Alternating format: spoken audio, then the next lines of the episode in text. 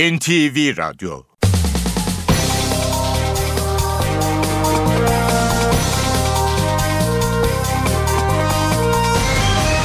İşe Giderken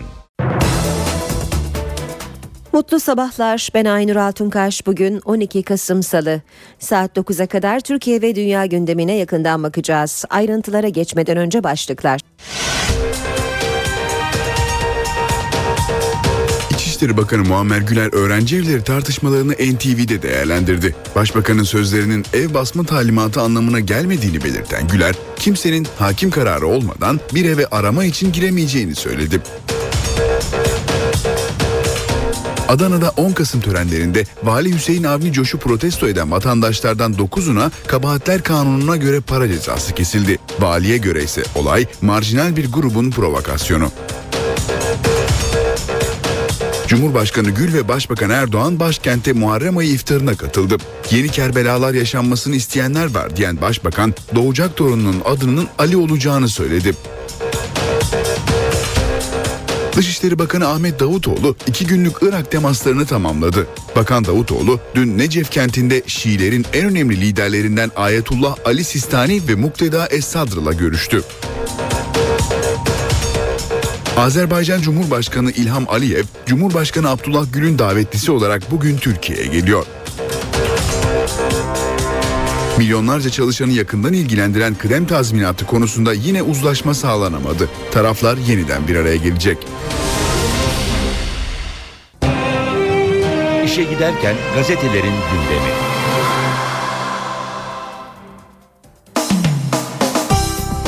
Yoğun gündem bakalım gazetelere nasıl yansımış.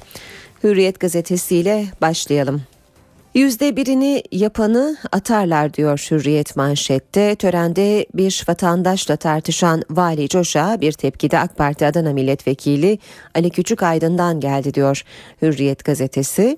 Eğer bir kişi valinin yaptığının yüzde birini yapsaydı şimdiye çoktan meslekten bile atılırdı. Ama ben onu artık suçlamaz oldum. O valinin suçu yok bana göre. Eğer bir suç kusur arayacak arayacaksak onu orada tutanlarda, koruyanlarda arayacağız diyen Küçük Aydın kim niçin koruyor sorusuna özel bir durum var demek ki yanıtını verdi. AK Parti Adana Milletvekili Ali Küçük Aydın. Bir diğer başlık Rekor 1 milyon 89 bin 615 kişi Büyük Önder Atatürk'ün ölümünün 75. yıl dönümü olan bu 10 Kasım'da ilk kez bir günde ziyaretçi sayısı milyonu aştı diyor Hürriyet gazetesi haberinde. Devam edelim yine hürriyetten aktarmaya. Gezi ruhuyla başladı. CHP'nin ev sahipliğinde başlayan Sosyalist Enternasyonel toplantısına gezi olayları damgasını vurdu. Protestolarda çekilen görüntüler konuklara izletildikten sonra Erdoğan'ın süreç boyunca yaptığı konuşmalar yayımlandı diyor Hürriyet gazetesi haberinde. Milliyetle devam edelim. İnadına bir kuruş demiş Milliyet manşette. Darphane gelecek yıl 879 bin lira harcayıp 330 bin lira değerinde 33 milyon adet bir kuruş basacak ancak hurdası daha çok para eden bir kuruşları yine uyanıklar toplayacak diyor Milliyet. Kıdemde en kritik 10 gün Yeni kıdem tazminatı sistemi için dün Çalışma ve Sosyal Güvenlik Bakanlığı'nda yapılan toplantıda düğüm çözülemedi. Gelinen noktada önce işçi ve işveren temsilcileri hükümetle uzlaşma arayışlarına devam edecek. 10 gün içinde bütün kanatlar yeniden toplanacak. Hükümetin taslak metninin de görüşüleceği toplantıdan sonuç çıkmazsa Türk İş ve Disk masadan kalkacak. Torunumun bir ismi Ali olacak. Başbakan Erdoğan, Türkiye Uzlaşı ve Toplumsal Kalkınma Vakfı'nın Ato Kongre Merkezi'nde düzenlenen Muharrem iftarına katıldı ve iftar sonrası şu mesajları verdi. Hazreti Hüseyin hepimizin şehidi, hepimizin kahramanıdır. Benim bir kayınbiraderim Hasan, bir diğer kayınbiraderim Hüseyin. Şimdi bir torunum geliyor. İsminin bir tanesi Ali olacak. Devam edelim milliyetten aktarmaya. Köprü ayakları 90 metreyi geçti. 3. Boğaz Köprüsü ve Kuzey Marmara Otoyolu'nda çalışmalar tüm hızıyla devam ediyor. 24 saat vardiyalı sistemle yapılan inşaatta köprünün her iki yakadaki ayaklarının uzunluğu 90 metreyi geçti. Bir kule ayağında 65 işçi çalışıyor ve ayakların her gün 2-3 metre yükselmesi sağlanıyor. Sarıyer Garipçe Beykoz Poyrazköy arasında yapılan köprünün temeli 29 Mayıs'ta atılmıştı. Sırada sabah gazetesi var. Bedava olta atmaya son diyor sabah manşette. Amatörce balık avlamak izne tabi olacak. Bakanlıktan belge almadan olta atanlara 200 lira ceza kesilecek. Gıda Tarım ve Hayvancılık Bakanlığı balıkçılara yönelik kuralları sil baştan belirlediği su ürünleri kanunu taslağını tamamladı. Taslak amatör balıkçılar için batı ülkelerinde geçerli olan ruhsat şartını getiriyor. Taslağa göre hobi olarak balık avlayanlar bakanlıktan izin alacak. Nehir ve göllerde boğaz Boğaz'da ya da Galata Köprüsü'nde izinsiz ve belgesiz olta ile balık tutanlar 200 lira para cezasına çarptırılacak. Elveda Savaş, sabahın sürmanşeti Savaş ayı sevenlere Fatih Camii'nin koca avlusu dar geldi. Usta gazeteci son yolculuğuna sevgi seliyle uğurlandı. Sabahta düzenlenen törende genel yayın yönetmeni Erdal Şafak, Savaş ayın hastanede yazdığı son yazılardan satırlar okudu. Cemal Reşit Rey'deki törende kız kardeşi Ay'ın vasiyetini yerine getirerek tabutu başında Ninni şarkısını söyledi. Ayı son yolculuğuna her kesimden binlerce insan uğurladı. Kupada müthiş heyecan. Türkiye Kupası'nda Aralık ayında oynanacak dördüncü tur kuralları çekildi. Kupada eşleşmeler dikkat çekici. Eşleşmeler şöyle. Burca Spor, Beşiktaş, Adana Demirspor, Bursa Spor, Fenerbahçe, Fethiye Spor, Galatasaray, Gaziantep Büyükşehir Belediyespor ve Balıkesir Spor, Trabzonspor. Basın özetlerinde sırayı Zaman Gazetesi alıyor. Yasa dışı bahis oynanan kredi kartlarını kapatın. Bu talimat Bankacılık Düzenleme ve Denetleme Kurumu'ndan. Kurum banka ve kredi kartlarının yasa dışı bahislerde kullanılmasını engellemek için bankalara talimat gönderdi. Buna göre bahislerde kullanıldığı tespit edilen kartlar önce maliyeye bildirilecek sonra da kullanıma kapatılacak. Yazıda Bankacılık Düzenleme ve Denetleme Kurumu'nun bu alanda suçları önleme görevine dikkat çekildi. Sanal kumarda Türkiye'nin büyük pazar olduğu başlığını da görüyoruz yine Zaman Gazetesi'nde. Cumhuriyette enternasyonele gezi çıkarması başlığı manşette dünyanın dört bir yanından gelen konuklar Türkiye'deki direnişi dinledi diyor. Cumhuriyet Üst başlıkta e, gezi olaylarının ardından Türkiye'de yapılmasına karar verilen Sosyalist Enternasyonel Konsey toplantısına yine gezi damgasını vurdu. Genel Başkan Yardımcısı Kılıçdaroğlu ve Genel Sekreter Ayala'nın daha fazla sosyal demokrasi mesajının ardından CHP'li Umut Oran bir e, sunum yaptı diye devam ediyor Cumhuriyet'in haberi. Sevgiseli anıt kabri kapattırmadı başlığını da görüyoruz. Ziyaretçi rekorundan söz ediyor haber 1 milyondan fazla yurttaşın atasına koştuğu 10 Kasım'da belirtiliyor. Radikal gazetesine bakalım. Direnemedik demiş Radikal manşette. YÖK Başkanı üniversitede özgürlükleri daraltan uygulamadan dertli. Yükseköğretim Kurulu Başkanı Çetin Say'a izinsiz bildiri dağıtmayı bile suç sayan disiplin yönetmeliği, kızlı erkekli ev tartışması ve Orta Doğu Teknik Üniversitesi olayları konusunda açıklamalar yapmış. Öğrenci olayları artınca üniversitelerden ağır bombardıman altında kaldık. Paydaşlardan gelen eleştirilere direnemedik. İronik olan 6 Kasım'da açıkladığım özgürlük bildirisinin ertesi günü yayımlanmış olması. 18 yaşını aşmış bireylerin yaşam biçimine müdahale olamaz. Bu tartışmalar yüksek öğretimin hızlı büyüdüğü yerlerde oluyor. Ancak mevcut kanunlarda demokratik teamüllerde değişiklik yaratacağını düşünmüyorum diyor Çetin Saya. Star gazetesine bakalım. Diyarbakır'da hassas randevu. Başlığı manşette Star'da.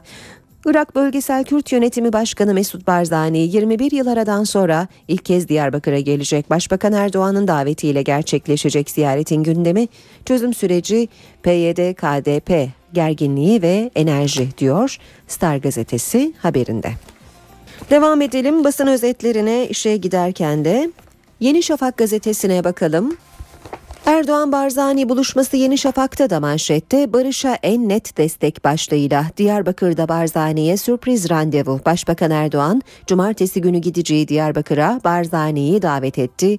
3 saatlik sürpriz randevunun ardından çözüm süreci bitti spekülasyonlarına karşı ortak mesaj verilecek. Barzani Kürt önderlere silah dönemi kapandı diyecek.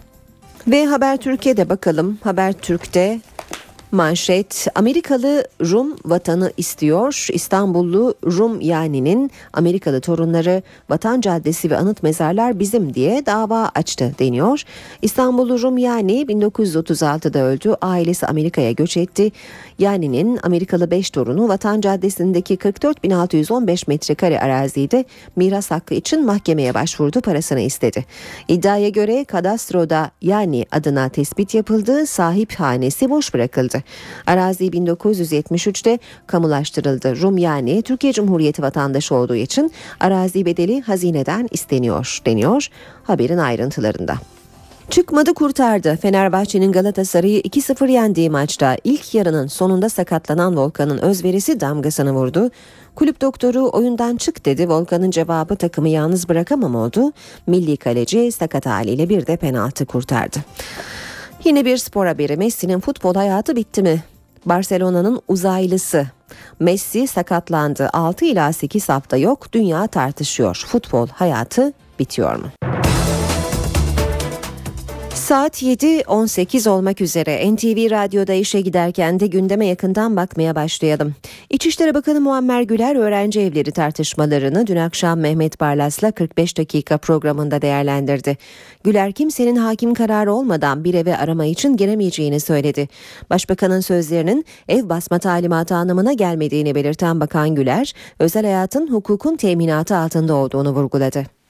Sayın Başbakan dedi ki biz muhafazakar bir parti, muhafazakar demokrat bir partiyiz. Mesela e, üniversite öğrencilerinin aynı evde karma şekilde kalmasını tercih Doğru, edemeyiz dedi. Bu bir tercihtir.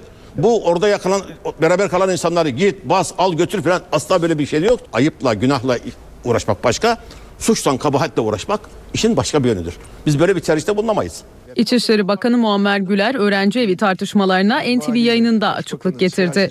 Başbakanın sözlerinin talimat kabul edilip e-basıldığı iddialarına tepki gösteren Bakan Güler, konut mahremiyeti hukukun teminatı altında dedi. Kimsenin evine kimse hangi yetkili olursa olsun hak, yet, hakimin kararı olmadan giremez. Efendim Manisa'da bir eve girildi kimlik soruldu dendi. Bakın oradaki olay gürültü yapıyorsunuz denmiş ve idari para cezası uygulanmış. Asla bir kimlik sorma, asla bir içeri girme. Kim oturuyor burada kız mı erkek mi oturuyor şeklindeki bir sorgulama asla söz konusu değil. Apartevlerin kanun dışı faaliyetler için kullanıldığını belirten Bakan Güler, bu konuda önümüzdeki günlerde bir düzenleme yapılacağını da hatırlattı. İçişleri Bakanı düzenlemenin evlere yönelik herhangi bir yaptırım içermediğinin de altını çizdi. Üniversitelerimiz rahat olsunlar. Bu konuda İçişleri Bakanı olarak kendilerine de teminat veriyorum. Bu hükümetin bir üyesi olarak Sayın Başbakanın da aynı kanaat içerisinde olduğunu açıkça bilerek söylediğim bir konudur. Özel hayatın dokunulmazlığı esastır. Bireysel hakların, özgürlüklerin korunması esastır. Hukuk devleti kuralları içerisinde kanun neyi emretmişse o yapılır. Adana'da 10 Kasım törenlerinde Vali Hüseyin Avni Coş'u protesto eden vatandaşlardan 9'una Kabahatler Kanunu'na göre 1692 lira para cezası kesildi. Adana Valisi Coş'a muhalefettense ard arda tepkiler geldi. İçişleri Bakanı e, Muammer Güler de valinin tavrından duyduğu rahatsızlığı dile getirdi. Tesellimiz şudur ki 2,5 milyonluk bir coğrafyada 2,5-100 kişiyi geçmeyen bu e, kişilerin e, sadece bu kadarlık bir şeyden marjinal bir grup olmasıdır. Adana Valisi Hüseyin Avni Coş 10 Kasım'da yaşananları bu sözlerle yorumladı.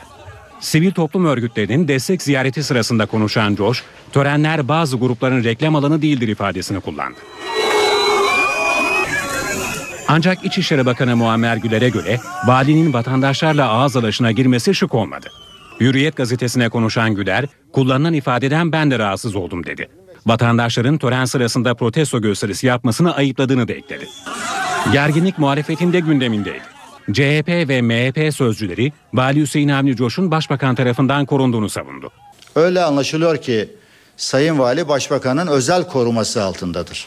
Halen korunuyor. Vatandaşa küfreden vali Adana'da valilik yapamaz. Öte yandan olayla ilgili gözaltına alınan 10 zanlıdan biri hakkında hakaret etmek, geri kalanlar hakkında ise emre karşı gelmek suçundan işlem yapıldı. Emre karşı geldiği iddia edilen 9 zanlıya kabahatler kanunu gereği toplam 1692 lira para cezası kesildi. Zanların tamamı serbest bırakıldı.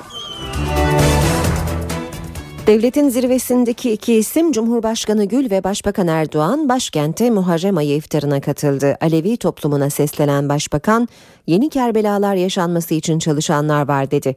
Erdoğan yeni doğacak torununun ismini de açıkladı. Şimdi bir torunum geliyor isminin bir tanesi Ali olacak. Başbakan Recep Tayyip Erdoğan, Alevi Sünni yakınlığını bu örnekle anlattı. Oğlu Bilal Erdoğan'ın doğacak çocuğunun isimlerinden birinin Ali olacağını açıkladı. Muharrem ayı nedeniyle düzenlenen iftar yemeğinde konuşan Başbakan Erdoğan, Aleviliği ve Kerbela'da yaşananları ayrımcılık için kullananlardan söz etti. Ortak acımız Kerbela üzerinden bir ayrışmayı bizler asla kabul edemeyiz. Yeni Kerbelalar yaşamak istemiyor, yeni ölümlerle sarsılmak istemiyoruz. Erdoğan, Alevi toplumuna seslendi.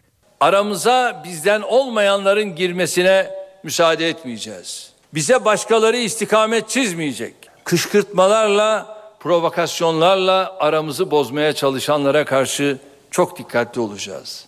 Yüzyıllardır bu topraklar üzerinde yeni Kerbelaların yaşanması için çalışan, bunun için her türlü kirli kışkırtmayı devreye sokmaya uğraşanlar var. Bu kışkırtmaların hiçbiri bizi birbirimize hasım eylemedi. İnşallah bundan sonra da asla başarılı olamayacaklar. Başbakan Aşık Veysel'den diziler de okudu. Yezid nedir ne kızılbaş değil miyiz hep bir kardeş? Bizi yakar bizim ataş söndürmektir tek çaresi. Çankaya Köşkü'nde de bu yıl ikinci kez Muharrem iftarı verildi. Cumhurbaşkanı Abdullah Gül, köşkteki iftar yemeğinde Alevi ve Caferi temsilcileriyle bir araya geldi. İstanbul CHP lideri Kemal Kılıçdaroğlu'nun başkan yardımcılığını yürüttüğü Sosyalist Enternasyonel'in konsey toplantısına ev sahipliği yapıyor. Konseyin gündeminde Suriye ve Gezi Parkı olayları vardı. Zirve bugün sona eriyor. Dünyanın farklı coğrafyalarından sosyal demokrat partilerin liderleri İstanbul'da bir araya geldi. Konseyin bu yılki gündeminde iki başlık öne çıktı. Suriye'de yaşananlar ve Gezi Park olayları. Sosyalist Enternasyonel Başkanı Yunanistan'ın eski başbakanı Yorgo Papandreou Gezi Park olaylarına değindi. Demokratik toplumlarda Gezi Parkı eylemleri gibi tepkiler ortaya çıkabilir. Demokrasinin iyi işleyebilmesi için sorumlu partilere ihtiyaç var. Partilerimiz daha kaynaştırıcı, şeffaf olmalı. Karar verme sürecine daha fazla insan katılmalı. Yeni hareketleri, mesela Gezi hareketini de içine çekmeli. Papandreou Avrupa Birliği'ne de sitem etti. Birliğin büyük ülkeleri küçük üyeleri eziyor dedi. Sosyalist Enternasyonel'in başkan yardımcısı CHP lideri Kemal Kılıçdaroğlu, Sosyal Demokrat Partileri Suriye konusunda göreve çağırdı. Çatışmanın taraflarıyla konuşmak ve Cenevre sürecine aktif destek vermek Sosyalist Enternasyonel'in sorun çözme kapasitesini ve gücünü ortaya koyacaktır. Bu bağlamda bir önceki konsey toplantısında kurulması kararlaştırılan Suriye Çalışma Grubu etkinleştirilmelidir. Zirvede Gezi Parkı olayları ile ilgili özel oturum yapıldı. CHP Genel Başkan Yardımcısı Umut Orhan hükümet eleştirdi. Aslında ağaç sadece bir sembol. Bir mahallenin sorunu önce bir şehrin, sonra bir ülkenin, sonra bütün dünyanın sorunu haline geldi. Bu sorun aslında özgürlük ve demokrasi sorunuydu. Adana'da Gezi Parkı olaylarına karıştıkları gerekçesiyle tutuklanan 8 kişi tahliye edildi. 10. Ağır Ceza Mahkemesi'nde yapılan duruşmada 8'i tutuklu 11 kişi hakim karşısına çıktı. Mahkeme tutuklu sanıkların tahliyesine karar verdi.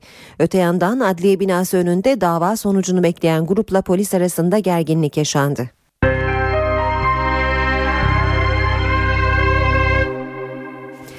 Haberlere devam edeceğiz ama önce İstanbul'dan e, iki tane kaza haberi e, aktaralım. Şu anda yolda olan dinleyicilerimizi uyarmak için. Tem'de Bahçeşehir Altınşehir yönünde e, zincirleme bir trafik kazası söz konusu. Bağlantı yolu Esenyurt Bahçeşehir yönünde de bir başka kaza var. Her iki kaza sebebiyle de söz konusu bölgelerde trafik yoğunluğu var. Devam edelim gündeme yakından bakmaya. AK Parti Ankara Milletvekili Haluk Özdalga tekke ve zaviyeleri yasaklayan kanun kaldırılsın dedi. Bununla ilgili teklifini AK Parti Grup Başkanlığı'na sundu. Özdalga'ya göre bu kanun kaldırılırsa cemevlerinin ibadethane olmasının da önü açılır. AK Parti Ankara Milletvekili Haluk Özdalga, tekke ve zaviyeleri yasaklayan devrim kanununun kaldırılması yönünde adım attı. Tekke ve zaviyelerle türbelerin seddine yani yasaklanmasına dair kanun bu kanunun yürürlükten kaldırılması için bu teklifi verdim. Özdalga kanunun Türkiye'de hiçbir ihtiyacı karşılamadığını savundu. Dedelik, çelebilik, babalık gibi sıfatlara kendi değerler dünyasında, kendi değerler sisteminde olumlu şeyler atfeden vatandaşlarımız açısından da çok küçük düşürücü bir beraber kullanım ve beraber yasaklama diye düşünüyorum. Özdalga'ya göre tekke ve zaviyeleri yasaklayan kanun kaldırılırsa cemevlerinin ibadethane olmasının da önü açılacak. Cemevlerinin ibadet yeri olamayacağını, ibadet yeri kabul edilemeyeceğini ileri sürenlerin kullandıkları önemli gerekçelerden bir tanesi bu kanun. O gerekçede ortadan kalkmış olacak. AK Parti Grup Başkan Vekili Mustafa Elitaş teklifle ilgili anayasaya aykırı olup olmadığını inceledikten sonra karar vereceklerini söyledi. Avukatlar artık baro levhasına kayıt olmak için başı açık fotoğraf vermek zorunda kalmayacak. Danıştay bu konudaki yürütmeyi durdurdu. Karar başörtülü bir avukatın açtığı davadan çıktı. Başörtülü avukatlarla ilgili bir yasak daha kalktı. Danıştay avukatların baro levhasına başörtülü fotoğrafla kayıt olmalarına vize verdi. Danıştay 8. Dairesi avukatların baroya başı açık fotoğraf vermelerini zorunlu kılan avukatlık kanunu yönetmeliğinin yürütmesini durdurdu. Avukatlık stajını tamamlayan ve başörtülü fotoğrafla Konya Barosu'na kayıt yaptırmak isteyen avukatın talebi Konya Barosu tarafından kabul edildi. Ancak Türkiye Barolar Birliği Yönetim Kurulu avukatın başörtülü fotoğrafla baro levhasına kaydının uygun olmadığına karar verdi. Karar Adalet Bakanlığı'nca da onandı. Bu gelişme üzerine başörtülü avukat, Barolar Birliği ve Adalet Bakanlığı kararlarıyla Türkiye Barolar Birliği Avukatlık Kanunu yönetmeliğinin 9. maddesinin 1. fıkrasında yer alan başı açık ibaresinin iptali ve yürütmesinin durdurulması istemiyle dava açtı. Dosyayı inceleyen Danıştay 8. Dairesi, ilgili maddede geçen başı açık ibaresinin yürütmesini oy birliğiyle durdurdu. Danıştay karara gerekçe olaraksa din ve vicdan özgürlüğünü gösterdi. İşkenceyle ölüme 3 müebbet. Yargıtay Türk hukuk tarihinin işkence suçuna verilen en ağır cezasını onadı. Engin Çeber'in Metris cezaevinde işkence sonucu ölümüyle ilgili davada müebbet hapis cezasına çarptırılan cezaevinin ikinci müdürü ve iki gardiyan hakkındaki hükmü onadı. Engin Çeber davasında Yargıtay nihai kararını verdi. Çeberi işkenceyle öldürmekten hüküm giyen infaz koruma memuru Sami Ergazi ve baş gardiyan Selahattin Apaydın'a verilen müebbet hapis cezaları onandı. Yargıtay 8. Ceza Dairesi işkenceye doğrudan katılmasa da göz yumduğu gerekçesiyle Metris Cezaevi 2. Müdürü Fuat Kara Osmanoğlu hakkında verilen müebbet hapis cezasını onadı. Karar işkenceye verilen en ağır ceza olarak Türk hukuk tarihine geçti. Sanık infaz koruma memuru Nihat Kızılkaya ile polisler Mehmet Bek ve Abdülmuttalip Bozdel hakkında işkence suçundan verilen cezalar da Yargıtay tarafından onandı. 2008 yılında Sarıyer'de dergi dağıtırken gözaltına alınan Engin Çeber, önce karakolda dövülmüş, aynı yılın Ekim ayında Metris cezaevinde gördüğü işkence sonucu ölmüştü. Çeber davasında Metris cezaevindeki güvenlik kamerası görüntüleri en önemli deliller arasında yer almıştı. İçişleri Bakanı Muammer Güler öğrenci evleri tartışmalarını NTV'de değerlendirdi. Başbakanın sözlerinin ev basma talimatı anlamına gelmediğini belirten Güler, kimsenin hakim kararı olmadan bir eve arama için giremeyeceğini söyledi. Adana'da 10 Kasım törenlerinde Vali Hüseyin Avni Coş'u protesto eden vatandaşlardan 9'una kabahatler kanununa göre para cezası kesildi. Valiye göre ise olay marjinal bir grubun provokasyonu. Cumhurbaşkanı Gül ve Başbakan Erdoğan başkente Muharrem ayı iftarına katıldı. Yeni Kerbelalar yaşanmasını isteyenler var diyen Başbakan doğacak torununun adının Ali olacağını söyledi. Dışişleri Bakanı Ahmet Davutoğlu iki günlük Irak temaslarını tamamladı. Bakan Davutoğlu dün Necef kentinde Şiilerin en önemli liderlerinden Ayetullah Ali Sistani ve Mukteda Es-Sadr'la görüştü. Azerbaycan Cumhurbaşkanı İlham Aliyev, Cumhurbaşkanı Abdullah Gül'ün davetlisi olarak bugün Türkiye'ye geliyor. Milyonlarca çalışanı yakından ilgilendiren kıdem tazminatı konusunda yine uzlaşma sağlanamadı. Taraflar yeniden bir araya gelecek. İşe giderken gazetelerin gündemi.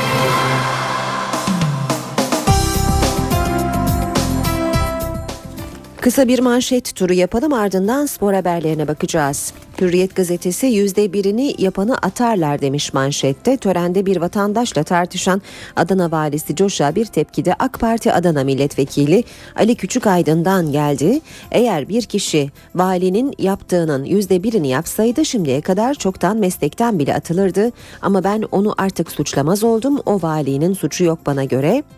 Eğer bir suç kusur e, arayacaksak onu orada tutanlarda koruyanlarda arayacağız diyen Küçük Aydın kim niçin koruyor sorusuna özel bir durum var demek ki yanıtını verdi.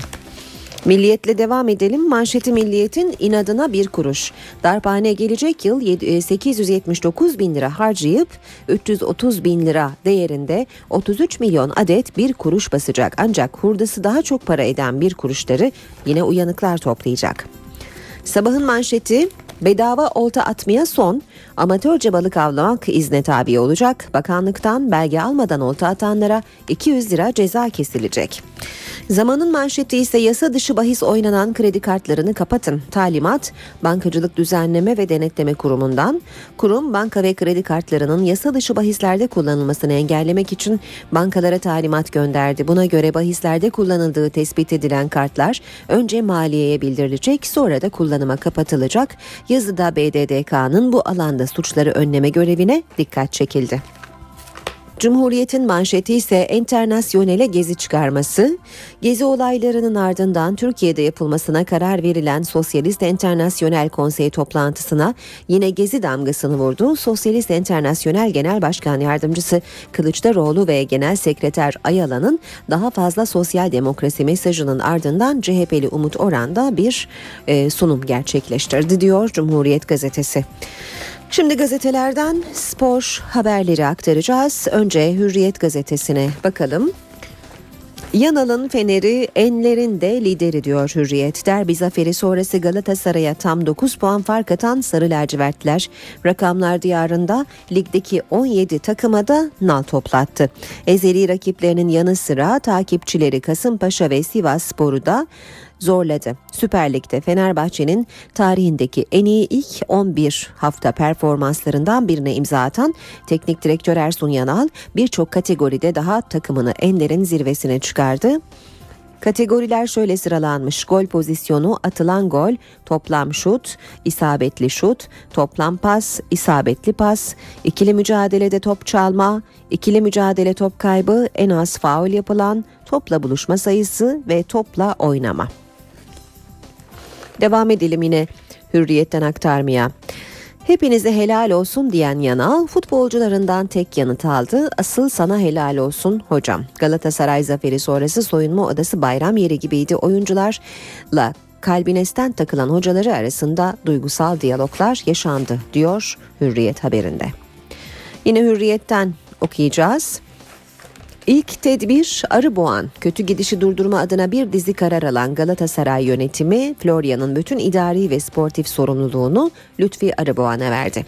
Mancini hasarlı bir Galatasaray aldı. Galatasaray yönetimine göre düşüş Süper Kupa maçı sonrası başladı.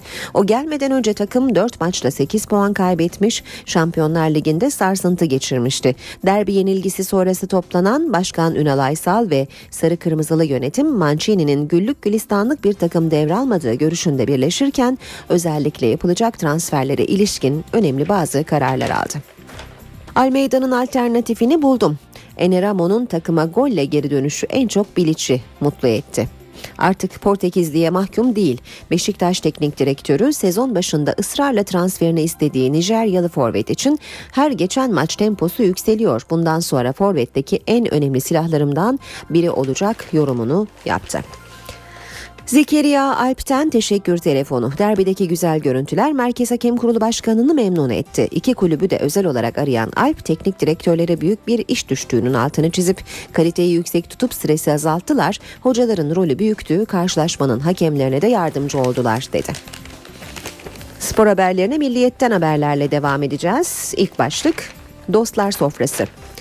Beşiktaş'ta 16 yıl başkanlık yapan Süleyman Seba 16. yılına girmeye hazırlanan Fenerbahçe Başkanı Yıldırım'la buluştu.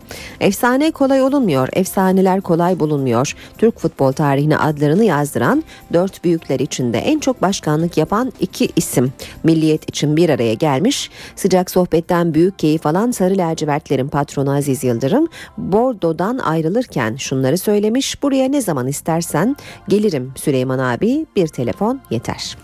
6-1 bizi perişan etti. Başkan Ünal Aysal ve yöneticiler Real Madrid karşısında alınan 6-1'lik yenilginin takım üzerinde büyük tahribat yarattığı görüşünde birleşti. Mancini mevcut tablonun en masum kişisi olarak belirlenirken Lütfi Arıboğan'ın Florya'nın başına getirilmesi kararlaştırdı. kararlaştırıldı.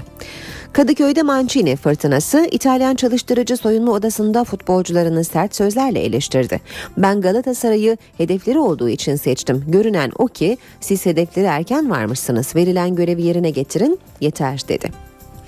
Devam ediyoruz Milliyet'ten yine haberlerle. Self servis Beşiktaş'ta para cezasına neden olanlar cebinden ödeyecek. Siyah beyazlılar Türkiye Futbol Federasyonu'ndan gelen cezaların tazmini için taraftara dava açarken çalışanların neden olduğu cezaları da maaşlarından tahsil edecek. Galatasaray derbisinde gelen 30 bin liralık cezada güvenlik şirketine fatura edildi. Trabzonspor dayak yedi. Atletizm antrenörü Hatipoğlu'ndan ilginç bir iddia geldi. Deniz seviyesindeki Varşova'dan yüksek rakımlı Ankara'ya iki gün önce gitmesinin yanlış olduğunu söyleyen Ertan Hatipoğlu, vücut ilk gün adaptasyona girmiyor, ikinci gün sürecini başlatıyor. Trabzonspor tam da bu sırada maça çıktı dedi. Gittiği yere kadar karşılaşmanın ilk yarısında sakatlanan milli kaleci Volkan Demirel'e doktorların devam etmen riskli dediği ancak Volkan Demirel'in şu an takımı bırakamam boşu boşuna değişiklik hakkını kullanmayalım gittiği yere kadar oynarım dediği ortaya çıktı. Artık işbirliği zamanı. Derbi öncesi yemekte bir araya gelen iki kulübün yöneticileri tarihi bir adım attılar. Başkan vekilleri Abdullah Kiyılı ile Özkan Olcay'ın liderliğindeki toplantıda Fenerbahçe ve Galatasaray'ın ebedi dost olduğunun altını çizen yöneticiler artık yaşanan anlaşmazlık ya da problemlerde doğrudan iletişimle sıkıntıları çözebileceklerinin altını çizdiler. Derbideki olumlu havanın devamı için gerekli formüller üzerinde fikir yürüttüler. Bu güzellik hiç bitmesin başlığını da görüyoruz. Fenerbahçe Galatasaray derbisinde ortaya çıkan dostluk görüntüleri herkesin yüzünü güldürdü diyor Milliyet. Aslan ağır yaralı. Sezon başından bu yana şanssızlıklardan bir türlü kurtulamayan Galatasaray Live Hospital Türk Telekom deplasmanında ligdeki ikinci yenilgisini alırken şimdi de Gordon ve Ersin'in sakatlıklarıyla sarsıldı.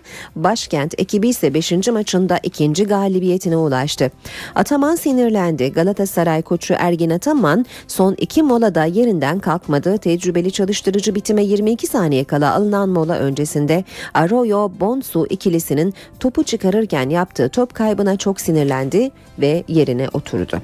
Telekom molasında yerinden kıpırdamayan ve hiç konuşmayan Ataman bitime 16 saniye kala Telekom'un ikinci molasında da tavrını değiştirmedi ve süreyi oturarak geçirdi deniyor haberde. Spor haberlerini aktardık. Gündemdeki diğer gelişmelerle devam edelim.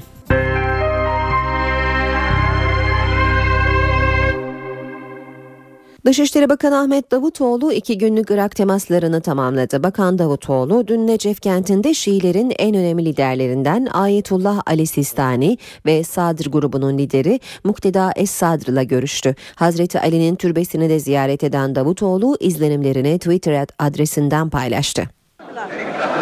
Dışişleri Bakanı Ahmet Davutoğlu'nun Irak ziyaretinin ikinci gününde ilk durağı Necef'ti. Davutoğlu önce Şiilerin en önemli liderlerinden Ayetullah Ali Sistani ardından da Sadr grubunun lideri Mukteda Es Sadr'la görüştü. Görüşmenin ardından Sistani için İslam dünyasının akil adamı ifadesini kullanan Ahmet Davutoğlu son dönemde Müslümanlar arasında gerilime neden olan mezhep çatışmasına vurgu yaptı. Davutoğlu herkes bunu engellemek için çaba sarf etmeli dedi. Davutoğlu Şii lider Mukteda Es Sadr'la görüşmesinde de benzer kaygıları dile getirdi. Basına kapalı görüşmenin ardından Türk gazetecileri açıklama yapan Davutoğlu, sorunların mezhep çatışmasına dönmesini engellemek için birlikte neler yapabileceğimizi konuştuk. Bazı görüş ayrılıklarımız olduğunu gördük ama bunlar derin ayrılıklar değil ve istişare edilerek giderilir dedi. Necef'te Hazreti Ali Türbesi'ni ziyaret eden Davutoğlu daha sonra Kerbela'ya geçti.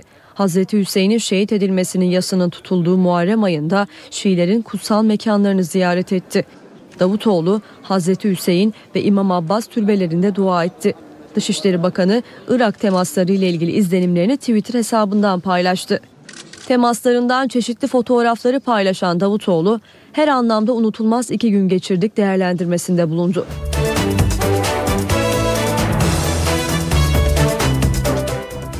Kuzey Irak'la petrol konusunda ortak girişimler somutlaşıyor ve Mesut Barzani hafta sonu Türkiye'ye geliyor. Barzani Başbakan Erdoğan'la Diyarbakır'da görüşecek. Kuzey Irak Bölgesel Yönetimi Lideri Mesut Barzani Türkiye'ye geliyor. Barzani cumartesi günü saat 18'de Diyarbakır'da Başbakan Recep Tayyip Erdoğan'la bir araya gelecek. Sürpriz randevuda çözüm süreci ve Türkiye-Irak ilişkilerindeki normalleşme süreci ele alınacak.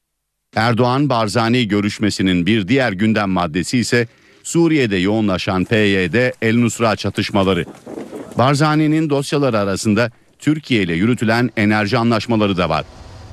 Diyarbakır ziyaretinin bir başka önemli ayrıntısı Kuzey Irak Bölgesel Yönetimi liderinin kente politik kimliğiyle ilk kez gelecek olması. Barzani'nin Diyarbakır'a son olarak 90'lı yıllarda geldiği belirtiliyor. Bu ziyaret aynı zamanda 30 Eylül 2012 tarihinde Ankara'daki AK Parti Kongresi'nden bu yana Mesut Barzani'nin yaptığı ilk Türkiye ziyareti olacak. Yerel seçimlerde BDP'de parti yönetimi ve adaylar açısından önemli değişiklikler olacak. Zira partide milletvekilliği ve genel başkanlıkta iki dönemden sonra aday olmama şartı var. Bu partinin eş başkanlarının yerel seçimlerde aday olmalarını gündeme getirdi. Diyarbakır Belediye Başkan adaylığı bu açıdan önemli. Diyarbakır'da kadın kotası uygulayacak olan BDP'de belediye başkanlığına kimin aday olacağı merak ediliyor. BDP Abdullah Öcalan'ın da isteğiyle tabandaki kısmi rahatsızlıklara rağmen uzun süredir altyapısını oluşturduğu HDP seçeneğini hayata geçirdi. Yerel seçimlere kadar mevcut pozisyonunu koruyacak olan BDP, genel seçimlere başına Ertuğrul Kürkçü ve Sabahat Tuncel'in getirildiği HDP ile girecek. BDP'deki iki dönem şartı nedeniyle mevcut eş başkanlar Selahattin Demirtaş ve Gülten Kışanak seçimden sonra bu sıfatlarını kaybedecek. Üzerine düşen Siyasette önemli bir ivme kazanan iki genç ismi etkin yerlerde kullanmak için formül aranıyor. Bu nedenle eş başkanlık uygulamasının bu kez de yerel yönetimlerde resmen uygulanması için çalışma başlatıldı. Hatta bu konunun önümüzdeki günlerde meclise taşınması da gündemde. elde edeceği başarılı Gülten Kışanak bir süre önce Diyarbakır'da yaptığı açıklamada aday olmayacağını söyledi. Ancak BDP'nin şu anda en önemli formüllerden biri mevcut eş başkanların görevlerine Diyarbakır Büyükşehir Belediyesi'nde devam etmeleri. Mardin Bağımsız Milletvekili Ahmet Türk ve BDP Diyarbakır Milletvekili Emine Aynan'ın Mardin Büyükşehir Belediyesi adaylığı yeni bir gelişme olmazsa kesinleşmiş durumda. Formüle göre Diyarbakır'da Kışanak başkan adayı, Demirtaş'ta meclis adayı olacak. Mardin'de ise tam tersi. Ahmet Türk başkan adayı, Emine Ayna ise meclis adayı olarak seçimlere girecek. Bu yöntem diğer belediyeler için de geçerli olacak. Tabii bu formülün hayata geçmesinde Öcalan belirleyici isim olacak. Türkiye Türkiye'nin Kahire Büyükelçisi Hüseyin Avni Botsalı Mısır Dışişleri Bakanlığı'na çağrıldı. Büyükelçiye Türk hükümeti yetkililerinin Mısır'daki darbe yönetimi hakkında yaptığı açıklamalar konusundaki rahatsızlık iletildi. Türkiye'nin Kahire Büyükelçiliği kaynaklarından alınan bilgiye göre Büyükelçi Botsalı'nın 10 Kasım'da Mısır Dışişleri Bakanlığı'na çağrılarak kendisine Türk hükümeti yetkililerinin Mısır hakkında yaptığı açıklamalar hususundaki rahatsızlık iletildi. Botsalı'nın Dışişleri Bakan Yardımcısı Hatim Seyfen Nasır'la görüştüğü ve kendisine Türk hükümeti yetkilileri ve devlet adamlarının Mısır hakkında yaptığı açıklamaların ülkenin iç işlerine karışmak anlamına geldiğinin ifade edildiği öğrenildi. NTV Radyo Günaydın herkese. İşe giderken ikinci yarısına başlıyoruz. Gökhan Abur stüdyomuzda birazdan son hava tahminlerini alacağız. Önce gündemin başlıklarını hatırlayalım. İçişleri Bakanı Muammer Güler öğrenci evleri tartışmalarını NTV'de değerlendirdi. Başbakanın sözlerinin ev basma talimatı anlamına gelmediğini belirten Güler, kimsenin hakim kararı olmadan bir eve arama için giremeyeceğini söyledi. Adana'da 10 Kasım törenlerinde Vali Hüseyin Avni Coş'u protesto eden vatandaşlardan 9'una kabahatler kanununa göre para cezası kesildi. Valiye göre ise olay marjinal bir grubun provokasyonu. Cumhurbaşkanı Gül ve Başbakan Erdoğan başkente Muharrem ayı iftarına katıldı. Yeni Kerbelalar yaşanmasını isteyenler var diyen Başbakan doğacak torununun adının Ali olacağını söyledi. Dışişleri Bakanı Ahmet Davutoğlu iki günlük Irak temaslarını tamamladı. Bakan Davutoğlu dün Necef kentinde Şiilerin en önemli liderlerinden Ayetullah Ali Sistani ve Mukteda Es-Sadr'la görüştü. Azerbaycan Cumhurbaşkanı İlham Aliyev, Cumhurbaşkanı Abdullah Gül'ün davetlisi olarak bugün Türkiye'ye geliyor.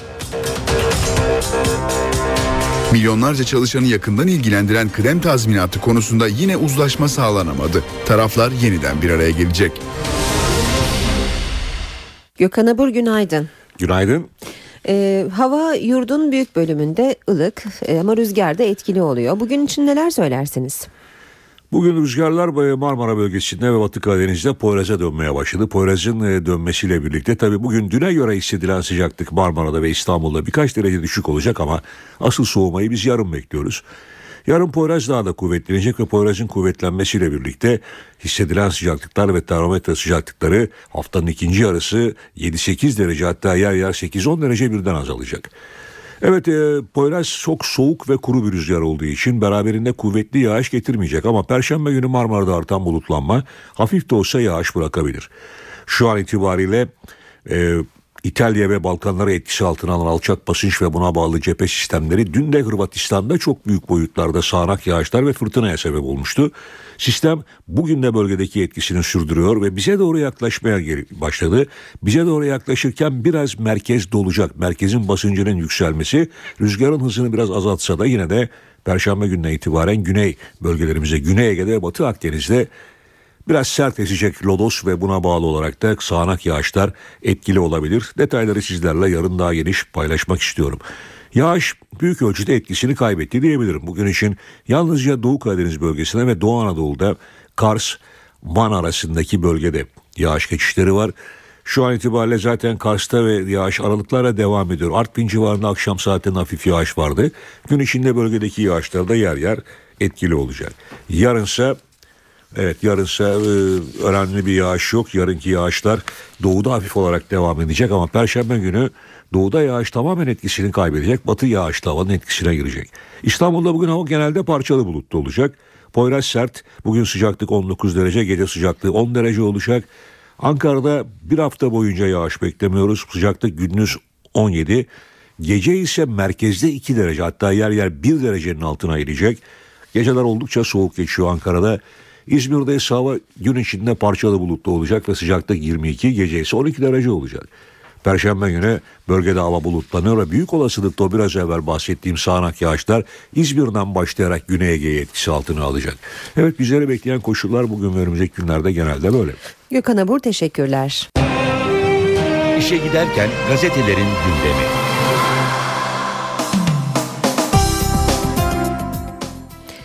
Gündemdeki gelişmelerin gazetelerdeki yankılarıyla devam ediyoruz. Aktaracağımız ilk başlıklar Hürriyet gazetesinden olacak. Manşet yüzde birini yapan yapanı atarlar. Törende bir vatandaşla tartışan Adana valisi Coşa bir tepki de AK Parti Adana Milletvekili Ali Küçükaydın'dan geldi. Eğer bir kişi valinin yaptığının yüzde birini yapsaydı şimdiye çoktan meslekten bile atılırdı. Ama ben onu artık suçlamaz oldum. O valinin suçu yok bana göre. Eğer bir suç kusur arayacaksak onu orada tutanlarda koruyanlarda arayacağız diyen Küçükaydın kim niçin koruyor sorusuna özel bir durum var demek ki yanıtını verdi. Devam edelim yine hürriyetten aktarmaya.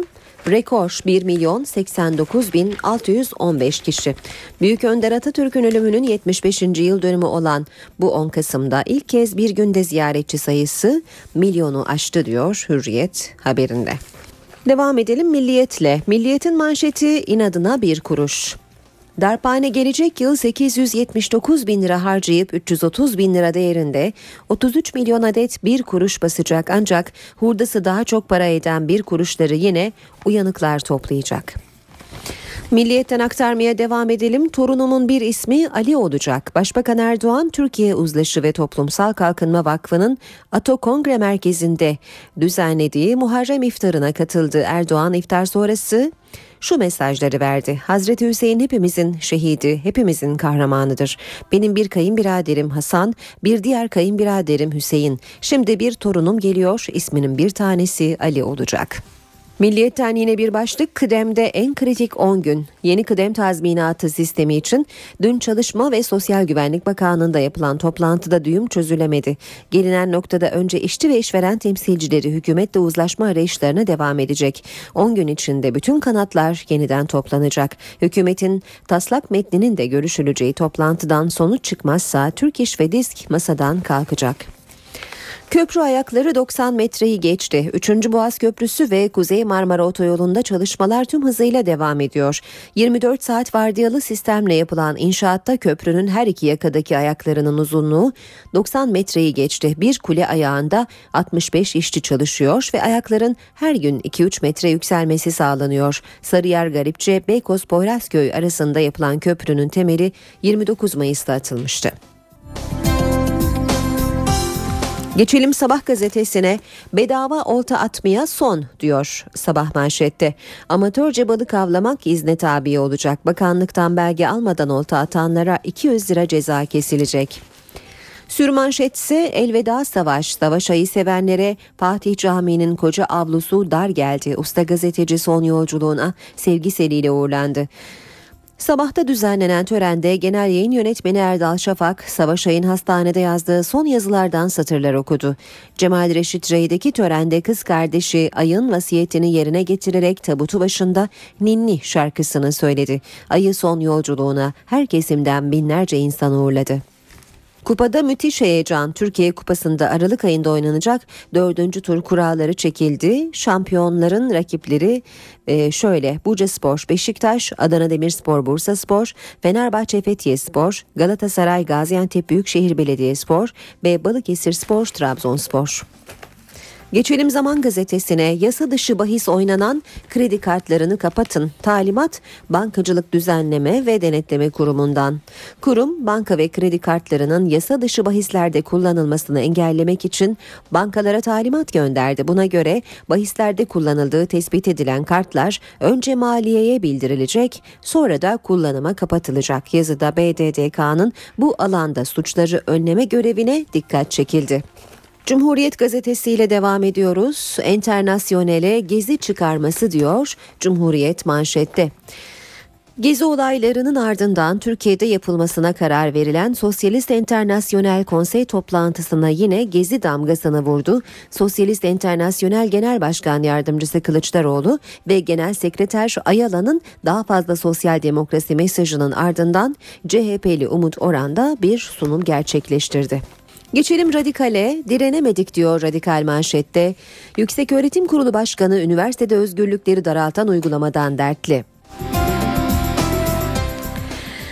YÖK Başkanı Çetin Say'a izinsiz bildiri dağıtmayı bile suç sayan disiplin yönetmeliği, kızlı erkekli ev tartışması ve Orta Doğu Teknik Üniversitesi olayları konusunda radikale konuşmuş. Öğrenci olayları artınca üniversitelerden ağır bombardıman altında kaldık. Paydaşlardan gelen eleştirilere direnemedik. İronik olan 6 Kasım'da açıkladığım özgürlük bildirisinin ertesi günü yayımlanmış olması. 18 yaşını aşmış bireylerin yaşam biçimine müdahale olamaz. Bu tartışmalar yüksek öğretimin hızlı büyüdüğü yerlerde oluyor. Ancak mevcut kanunlarda demokratik teamüllerde değişiklik yaratacağını düşünmüyorum. YÖK Başkanı Çetin Sayan'ın açıklamaları. Star'la devam ediyoruz. Diyarbakır'da hassas randevu diyor Star manşette. Irak Bölgesel Kürt Yönetimi Başkanı Barzani 21 yıl aradan sonra ilk kez Diyarbakır'a gelecek. Başbakan Erdoğan'ın davetiyle gerçekleşecek ziyaretin gündemi çözüm süreci, PYD, KDP gerginliği ve enerji. Erdoğan'ın Diyarbakır'daki programına katılacak Barzani toplu açılış töreninde Kürtçe bir konuşma yapacak. Sembolik anlamı yüksek ziyarette ana gündem maddesinin çözüm süreci ve PKK'nın Suriye uzantısı PYD ile Kuzey Irak arasındaki gerginlikte atılacak ortak adımlar olması bekleniyor. Yeni Şafak'a bakalım. Aynı haberi Yeni Şafak'ta da manşette görüyoruz. Barış'a en net destek başlığıyla Diyarbakır'da Barzani'ye sürpriz randevu. Başbakan Erdoğan cumartesi günü gideceği Diyarbakır'a Barzani'yi davet etti. 3 saatlik sürpriz randevunun ardından çözüm süreci bitti spekülasyonlarına karşı ortak mesaj verilecek. Barzani Kürt önderlere silah dönemi kapandı diyecek. Yardım çığlığı yine Yeni Şafak'ta bir başlıkta. Dünyanın en güçlü fırtınalarından birinin vurduğu Filipinler'de felaketin boyutları ortaya çıkmaya başladı. Açlık, susuzluk ve yağmanın baş gösterdiği ülkede 4 milyon çocuk açlıkla boğuşuyor. Aralarında Türkiye, Japonya, Amerika ve İngiltere'nin de bulunduğu 21 ülke Filipinler için seferber oldu. Ve Haber Türkiye'de bakalım. Habertürk'ün manşeti Amerikalı Rum vatanı istiyor. İstanbullu Rum Yani'nin Amerikalı torunları Vatan Caddesi ve anıt mezarlar bizim diye dava açtı. İstanbul Rum Yani 1936'da öldü. Ailesi Amerika'ya göç etti. Yani'nin Amerikalı 5 torunu Vatan Caddesi'ndeki 44.615 metrekare arazide miras hakkı için mahkemeye başvurdu. Parasını istedi. İddiaya göre kadastroda Yani adına tespit yapıldı.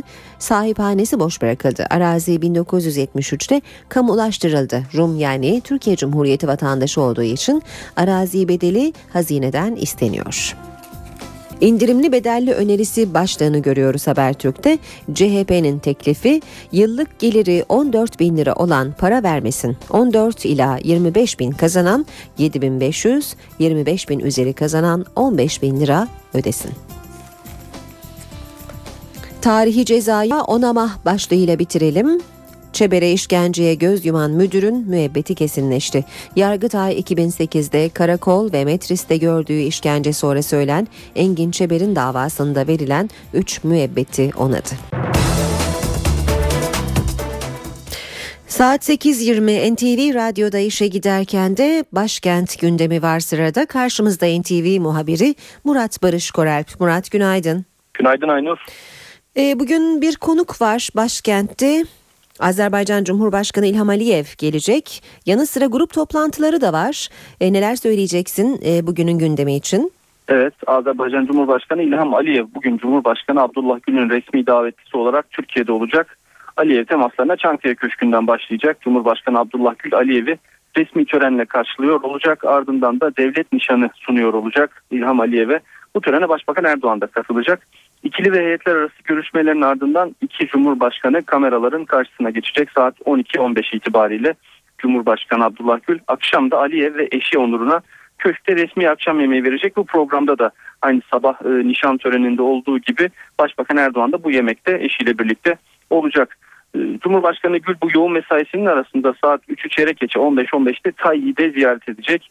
Saat 16.30'da Başbakan Erdoğan köşkteki yemekten hemen önce resmi konutta Diyanet İşleri Başkanı Mehmet Görmez'i kabul edecek. Bugün mecliste grup toplantıları göre bütün bütün partilerin grup toplantıları var. Siyasi parti liderleri grup toplantılarında gündemdeki gelişmeleri hep değerlendirirler. Özellikle bugün öğrenci evi tartışmalarına ilişkin mesajlar vermeleri de bekleniyor olacak. Bu konudaki son açıklama dün NTV yayınına katılan İçişleri Bakanı Muammer Güler'den gelmişti. Başbakanın sözlerinin talimat kabul edilip ev basıldığı iddialarına tepki göstermişti Bakan Güler. Ayıpla günahla değil suçla uğraşıyoruz demişti. Güler vatandaşın özel hayatı hukukun teminatı altındadır demiş ve hakim kararı olmadan da kimsenin bir eve giremeyeceği vurgusunu yapmıştı. Bugün bu konu üzerinde bir polemik yürümesini, siyasi polemik yürümesini bekliyoruz. Meclisteki bütçe mesaisi de sürüyor. Plan Bütçe Komisyonu'nda bugün Milli Eğitim Bakanlığı'nın 2014 bütçesi masaya yatırılacak.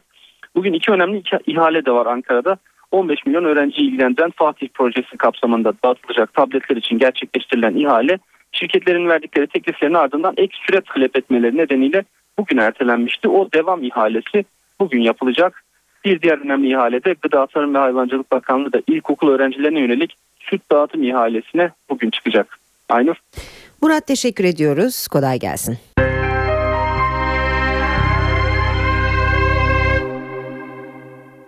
Biz gündemin ayrıntılarıyla devam edelim. Milli Savunma Bakanlığı'nın 2014 bütçesi görüşmelerinde bedelli askerlik ve uzun menzilli füze ihalesi ön plana çıktı. Bakan İsmet Yılmaz gündemimizde bedelli askerlik çalışması yok dedi. Yılmaz son 17 günde yoklama kaçağı olan yaklaşık 24 bin kişinin askerlik şubelerine başvurduğunu da söyledi. Milli Savunma Bakanlığı'nın 2014 bütçesi Meclis Plan ve Bütçe Komisyonu'nda kabul edildi. Komisyondaki müzakerelerde ana gündem maddeleri bedelli askerlik ve Çin'in ilk sırayı aldığı uzun menzilli füze savunma sistemiydi. Bedelli askerlik uygulamasından İsmet Yılmaz, Cumhuriyet Halk Partisi'nin bedelli askerliğin kapsamını genişleten kanun teklifini değerlendirdi. Türk Silahlı Kuvvetleri'nin ve Milli Savunma Bakanlığı'nın gündeminde bedelli askerlik çalışması yok dedi. Ve yoklama kaçaklarının sayısının da 520 bin olduğunu belirtti. Bakan Yılmaz, yoklama kaçağı ve bakayalara ilişkin çıkarılan genelgenin ardından son 17 günde 24 bin kişinin askerlik şubelerine başvurduğunu da söyledi. Ve Çin'in ilk sıraya aldığı uzun menzilli füze savunma sistemi ihalesi. Bakan Yılmaz, ihalede ikinci ve üçüncü sırada yer alan firmalardan yeni teklif istendiği iddialarını değerlendirdi. Yeni teklif verin demedik ama tekliflerinin geçerlilik süresini uzatmalarını istedik dedi. NATO üyesi olan Türkiye'nin kamp değiştirmek istemediğini belirten Bakan Yılmaz, NATO ile entegrasyonu sağlayacak olan yazılımın da Çin dahil edilmeden milli imkanlarla geliştirileceğini söyledi. Yılmaz, sistemin NATO'ya entegre olmaması onu kullanılamaz hale getirmez ifadesinde kullandı. Cumhuriyet Halk Partisi ise meclise yeni bir bedelli askerlik yasa teklifi sundu. CHP'nin teklifine göre yıllık geliri 14 bin ve daha az olan gençler bedel ödemeden askerlik yapmış sayılacak. Yıllık geliri 14 bin lira ve daha az olan gençlerimiz hiçbir bedel ödemeden zorunlu askerlik hizmetini yapmış sayılacaktır. CHP bedelli askerlik konusunu yeniden meclis gündemine getirdi. Ana muhalefet partisinin yeni yasa teklifine göre yıllık geliri 14 bin lira ve daha az olan ve 28 yaşını dolduranlar bedel ödemeden askerlik yapmış sayılacak. CHP bedelli askerlik ücretinin yıllık kazanç göz önüne alınarak belirlenmesini istiyor. Yıllık geliri 14 bin 1 lira ile 25 bin lira arasında olanlar 7500 lira bedel ödemeleri halinde zorunlu askerlik hizmetini yapmış sayılacaklardır. 31 Aralık 2013 tarihi itibariyle askerlik çağına gelmiş olduğu halde ve 28 yaşından gün almış olduğu halde askerlik hizmetini henüz yapmamış olanlar bu kapsamdan yararlanacaktır. Hayırlı olsun diyorum. CHP'nin bedelli askerlik teklifine MHP'den de destek geldi. Milliyetçi Hareket Partisi olarak bu konuda e, yaş ve miktar olarak bir düzenleme yapılması gerektiğini ifade etmiştik. Öte yandan CHP kısa dönem askerlik süresinin 3 aya indirilmesi için hazırladığı kanun teklifini meclis başkanlığına sundu. Çalışanları yakından ilgilendiren kıdem tazminatına fon gelecek mi sorusu yanıtını dün bulamadı. İşçi, işveren ve hükümet üçlü danışma kurulunda bir araya geldi. Kıdem tazminatı için yeni bir sistemi tartıştı. Ancak toplantı sonunda yine bir uzlaşmaya varılamadı. Kıdem tazminatı kalsın diyen yok. Uygulamadaki sıkıntılar var. Bu sıkıntılara birlikte nasıl çözüm buluruz tartışması çok farklı yerlere götürülüyor. Milyonlarca çalışanı yakından ilgilendiren kıdem tazminatı konusunda taraflar yine uzlaşamadı. İşçi, işveren ve hükümet görüşmeleri sürdürme kararı aldı. 10 günlük süre içerisinde bir kez daha bir araya gelip burada e, özetlenen bu bilgilerin e, uzlaşmaya dönüp dönüşemeyeceği, hangi konularda uzlaşmaya dönülüp dönülemeyeceği konusunu e, birlikte netlet- netleştirmiş olacağız. Üçlü Danışma Kurulu toplantısının ardından açıklama, Çalışma ve Sosyal Güvenlik Bakanı Faruk Çelik'ten geldi.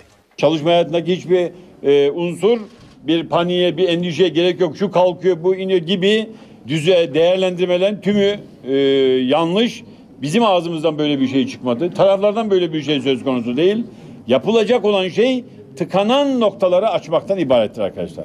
10 gün içerisinde yeniden bir araya gelecek olan işçi ve işveren kesimleri fon hesabı yöntemini masaya yatıracak. Bakanlığın toplantıda yaptığı sunuma göre mevcut çalışanlar yeni kıdem tazminatı sistemine istemeleri halinde dahil olacak. Yani halen çalışanların kıdem tazminatı ile ilgili hem kazanılmış hem de önümüzdeki dönemde kazanacakları tüm haklar aynen korunuyor. Kıdem tazminatı hesabında biriken para bireysel emeklilik sisteminde nemalanacak. Kıdem tazminatı istifa halinde de alınabilecek. Ancak bu hakkı kullanabilmek için ne kadar süreyle prim ödemesi yapmak gerektiği henüz belirlenmedi. Sosyal Güvenlik Kurumu esnaftan tahsil edemediği prim borçları için yeni bir kolaylık önerdi. Ama bu kez yaptırım borcun büyümesi olmayacak, sigortalılık süresi silinecek.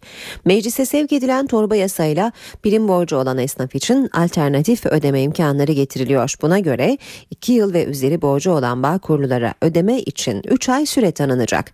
Ödenmemesi durumunda borçlar sigortalılık süreleriyle birlikte silinecek. Borcun ödenmesi durumunda sigortalılık süresi geri kazanılabilecek.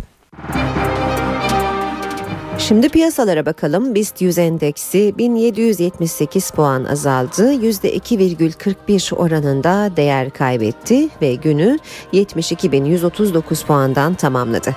Serbest piyasada bu sabah dolar 2 lira 4 kuruş, euro 2 lira 73 kuruştan işlem görüyor. Euro dolar 1.34, dolar yen 100 düzeyinde. Altının onsu 1280 dolar, kapalı çarşıda külçe altının gramı 84, çeyrek altın 138 liradan işlem görüyor. Brent petrolün varili 106 dolar. İçişleri Bakanı Muammer Güler öğrenci evleri tartışmalarını NTV'de değerlendirdi. Başbakanın sözlerinin ev basma talimatı anlamına gelmediğini belirten Güler, kimsenin hakim kararı olmadan bir eve arama için giremeyeceğini söyledi. Adana'da 10 Kasım törenlerinde Vali Hüseyin Avni Coş'u protesto eden vatandaşlardan 9'una kabahatler kanununa göre para cezası kesildi. Valiye göre ise olay marjinal bir grubun provokasyonu. Cumhurbaşkanı Gül ve Başbakan Erdoğan başkente Muharrem ayı iftarına katıldı. Yeni Kerbelalar yaşanmasını isteyenler var diyen Başbakan doğacak torununun adının Ali olacağını söyledi. Dışişleri Bakanı Ahmet Davutoğlu iki günlük Irak temaslarını tamamladı. Bakan Davutoğlu dün Necef kentinde Şiilerin en önemli liderlerinden Ayetullah Ali Sistani ve Mukteda Es-Sadr'la görüştü. Azerbaycan Cumhurbaşkanı İlham Aliyev, Cumhurbaşkanı Abdullah Gül'ün davetlisi olarak bugün Türkiye'ye geliyor. Milyonlarca çalışanı yakından ilgilendiren kıdem tazminatı konusunda yine uzlaşma sağlanamadı. Taraflar yeniden bir araya gelecek.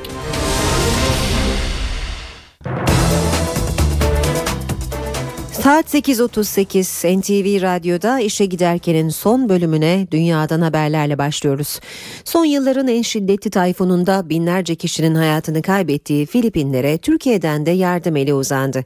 Kimse Yok mu derneğinden bir ekip Filipinler'de. Ekibin lideri İsmail Büyükay neler yaptıklarını ve oradaki manzarayı NTV'ye anlattı.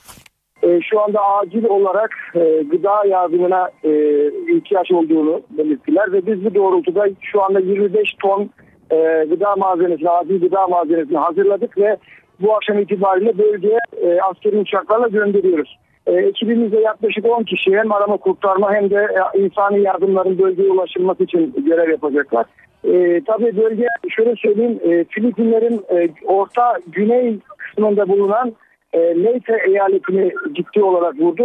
4,5 milyon insan etkilendi bu bölgede ve acil olarak bölgede çadır, su, temizlik e, maddesi, battaniye e, ve elbise türü acil olarak bunların e, bunlarla ilgili çalışmaların yapılması gerekiyor.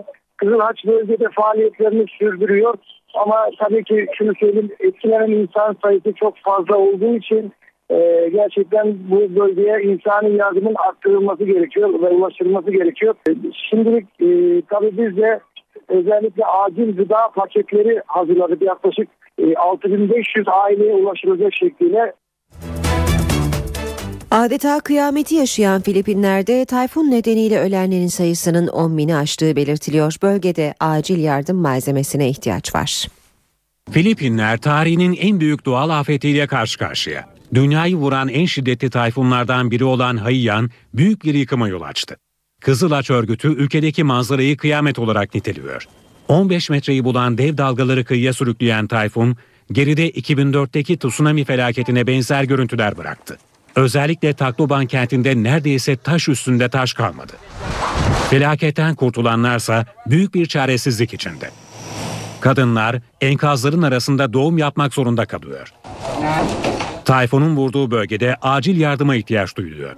Bir başka sorunsa yağmalama olayları. Güvenlik güçleri yağmayı önlemekte yetersiz kalıyor. Varşova'daki iklim değişikliği konferansına da Filipinler'deki felaket damgasını vurdu. We can stop this madness. Bu çılgınlığı durdurabiliriz. İşte tam burada bunu yapabiliriz. Sayın Başkan, değerli bakanlar, delegasyonun bize önderlik etmenizi rica ediyor. Polonya'nın, Varşova'nın bu çılgınlığın durdurulduğu yer olarak ebediyen hatırlanmasını sağlayın. Filipinler delegesinin gözyaşları içinde yaptığı bu konuşma salonda uzun süre alkışlandı. Hırvatistan'da da olumsuz hava koşulları can aldı. Adriyatik kıyısındaki Rijeka kentinde bir kişi üzerine devrilen ağaç nedeniyle öldü.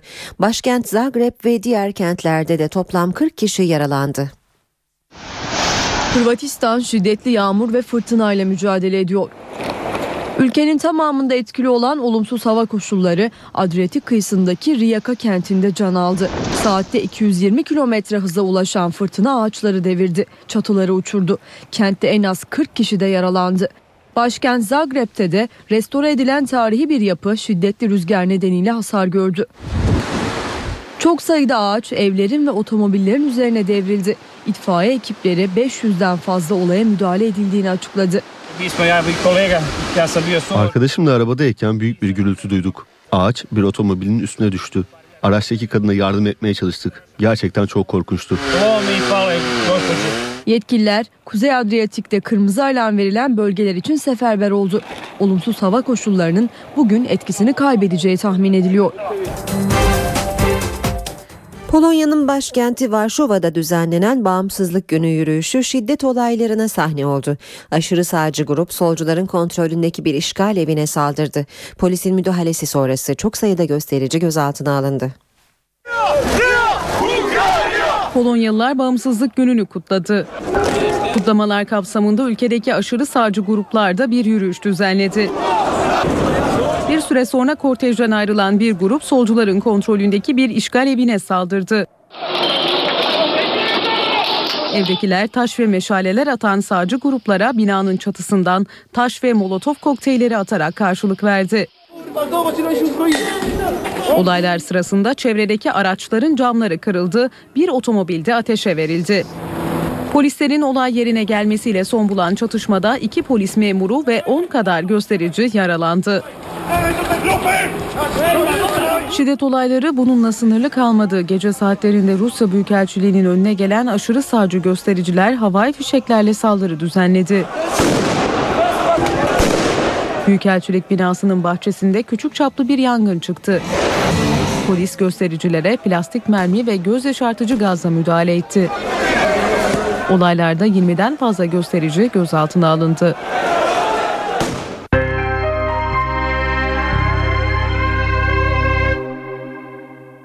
Bilim insanları diş hekimi korkusunun nedenini araştırdı. Japonya'da yapılan bir araştırmaya göre diş hekiminden korkanların beyinleri de tedavi sırasında farklı tepkiler gösteriyor. Diş hekimi korkusunun nedenini tespit etmek adına önemli bir gelişme kaydedildi.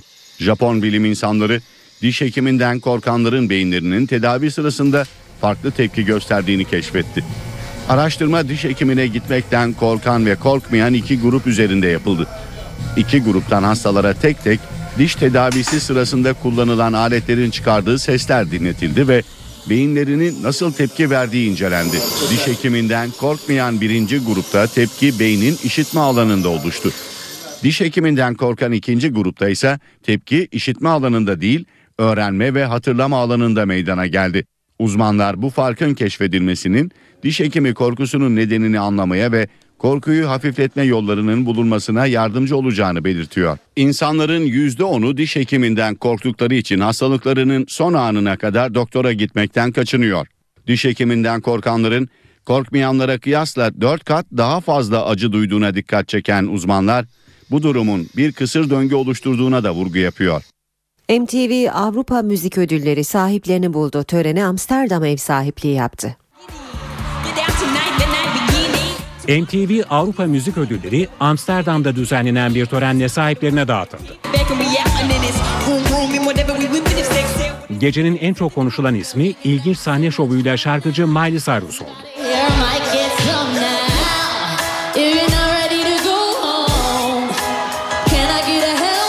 20 yaşındaki Cyrus, Breaking Ball parçasıyla en iyi video ödülüne layık görülürken Katy Perry en iyi kadın sanatçı ödülünün sahibi oldu.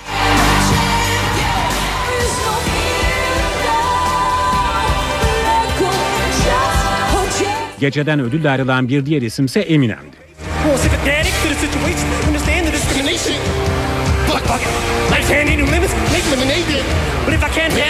Justin Bieber en iyi erkek sanatçı ödülüne layık görülürken Bruno Mars, Locked Out of Heaven'la en iyi şarkı ödülünü aldı.